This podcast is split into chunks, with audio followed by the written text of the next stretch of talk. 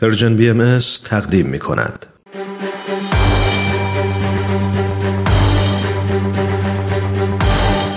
یک قهرمان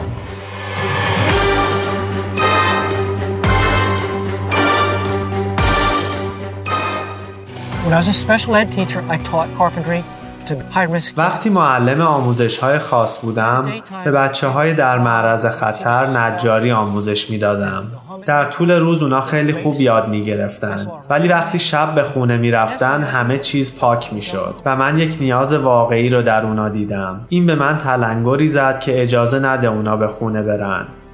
آیا این راه حلی برای بچه های رها شده است؟ ریچارد بینونیو به عنوان یک معلم آموزش های خاص با تعداد زیادی از نوجوانای مشکلدار کار کرده بود و سالها تأثیرات محیط اطراف رو بر این نوجوانا مورد مشاهده و بررسی قرار داده بود. ریچارد که معلم کلاس های نجاری بود میگه این بچه ها در کلاس من از موقعیت های بسیار وحشتناکی اومدن مثل اختلالات رفتاری در خونه، پرورشگاه و آزار و اذیت. اشکهایی رو که می‌بینین حاصل عذاب و غم و اندوهیه که متحمل شدن. من در این بچه ها نیاز واقعی رو دیدم. بیش از دو دهه است که ریچارد به این مردان جوان کمک کرده تا زندگیشون رو دوباره بسازن. او از ابزارهای باور نکردنی مثل میخ و چکش برای انجام این کار استفاده می‌کنه. سازمان غیرانتفاعی او به نام خانه ما یک محیط مسکونی رو فراهم می‌کنه که در اونجا شرکت کنندگان این برنامه آموزش های شغلی و مشاوره دریافت می‌کنن. اونا بعضی شغلا مثل نجاری و تعمیرات موتورهای کوچیک و یاد می‌گیرن و تحصیلات دبیرستانشون رو تموم می‌کنن. بینونیو میگه این جوونا از پرورشگاه و سیستم های غذایی هم به اینجا میان. مطالعات نشون میده بچه هایی که قبلا در پرورشگاه بودن بیشتر با مشکلاتی مثل حبس، بیخانمانی، بیکاری و عدم موفقیت های تحصیلی روبرو میشن. ریچارد میگه ما با موارد سختی سر و کار داریم. اونا بچه های خشنتری هستن و امید کمتری دارن. ما همیشه به اونا یک شانس میدیم. ما از اونا مراقبت می‌کنیم و بهشون جا میدیم. We provide residential setting for young men. ما برای این مردان جوون یک مرکز مسکونی فراهم کردیم. در طول روز اونا حرفه های مختلف رو میآموزن و در شب بهشون درس های دبیرستان آموزش داده میشه. ما با موارد سختی سر و کار داریم. از بچه های پرورشگاهی گرفته تا بچه هایی که از سیستم های غذایی به اینجا میان. بینونیو به بیش از 380 مرد جوان شانسی دوباره داده. خیلی از اونایی که این برنامه رو به اتمام رسوندن گواهی نامه های شغلی گرفتن و الان به طور تمام وقت مشغول به کارن. یک قهرمان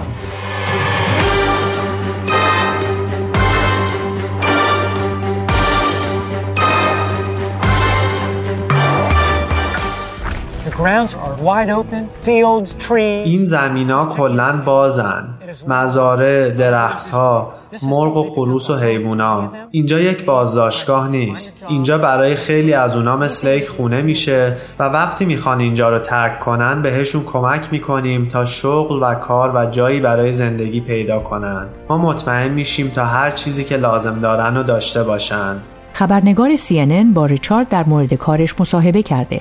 ازش می‌پرسه شما بیش از دو دهه است که این برنامه رو اداره می‌کنین و موفقیت های زیادی داشتین چه چیزی الهام بخش شما بود؟ نوجوانایی که من در دهه هفتاد قبل از شروع برنامه خانه ما بهشون آموزش می‌دادم بچه های در معرض خطر بودند روزای دوشنبه بدترین روزا بودن چون بچه ها دو روز قبل و در خونه گذرونده بودن و ما بیشتر طول روز و صرف برنامه ریزی دوباره می کردیم تا اینکه چیزی بهشون آموزش بدیم به عنوان یک معلم من خیلی احساس ناامیدی می کردم تا حدی که با خودم می گفتم فایده انجام این کارا چیه؟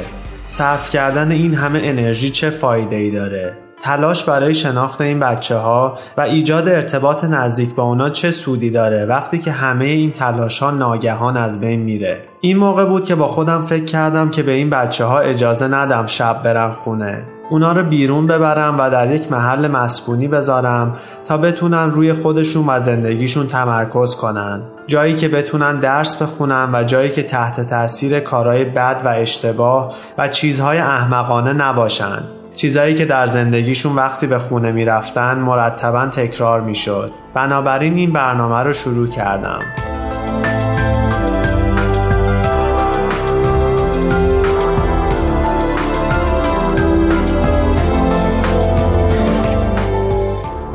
برنامه های آموزشی شغلی زیادی برای نوجوانا وجود داره. و چه امتیاز برنامه شما چیه؟ برنامه ما در یک محل مسکونیه که در طول روز بچه ها مهارت های شغلی رو از افراد حرفه‌ای میآموزن و شب به اونا درس های دبیرستان آموزش میدیم و ازشون 24 ساعته مراقبت می‌کنیم.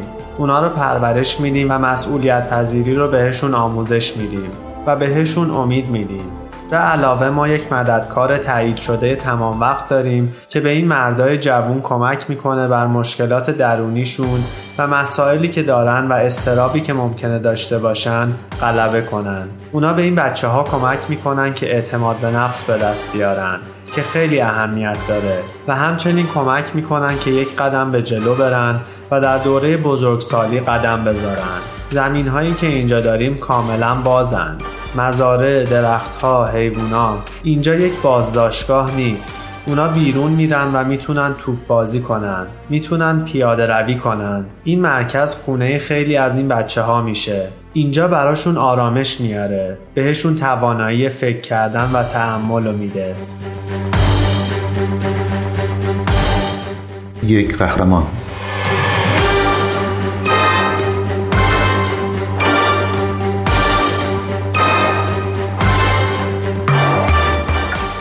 چرا تصمیم گرفتین روی مردان جوان تمرکز کنین؟ چون بیشتر اونا توی دردسر میافتن بیشترشون نادیده گرفته میشن و اکثرشون به چشم بچه های ول و رها شده دیده میشن.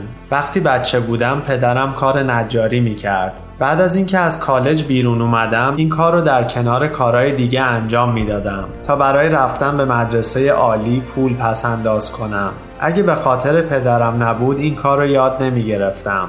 من به شدت معتقدم که باید دینتون رو ادا کنین. چون وقتی بزرگ می شدم خیلی خوششانس بودم.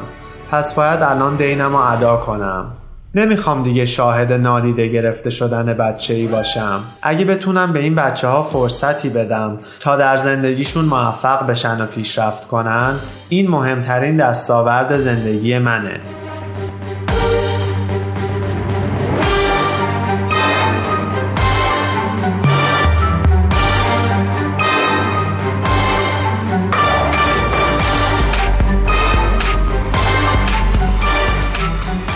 برای شما مهم نوجوانایی رو که آموزش میدین دینشون رو به جامعه ادا کنن. چرا این اهمیت داره؟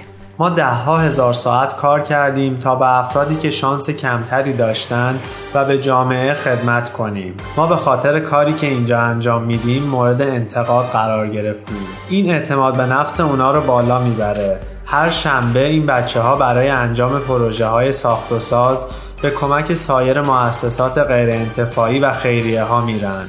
در چند سال گذشته ما همه تعمیرات مراکز پلیس محلی رو انجام دادیم. این یک همکاری بزرگه. مردان جوان ما شاهد این هستند که افسران پلیس مجری قانون با اونا همکاری می‌کنن و علا رقم سابقهشون این یک رابطه مثبت بین اونا و پلیسه. بعضی از این بچه ها از جایی اومدن که هرگز برای کمک به همسایه و مراقبت از اونا تشویق نشدن. اینجا اونا یاد می‌گیرن و می‌فهمن که می‌تونن یک تغییر عمده در زندگی افراد دیگه ایجاد کنن. من دیگه نمی‌خوام بچه ای رو ببینم که نادیده گرفته شده. اگه به اونا فرصتی بدم که در زندگیشون موفق بشن و به جلو پیش برن، این ثمره و دستاورد زندگی منه. برگرفته از سایت CNN Hero اگه دوست دارید با قصه قهرمان این هفته ما بیشتر آشنا بشید یه سری به شبکه های اجتماعی و کانال تلگرام Persian BM بزنید. یادتون نره که قسمت های دیگه این مجموعه رو هم می‌تونید در وبسایت Persian BM بشنوید.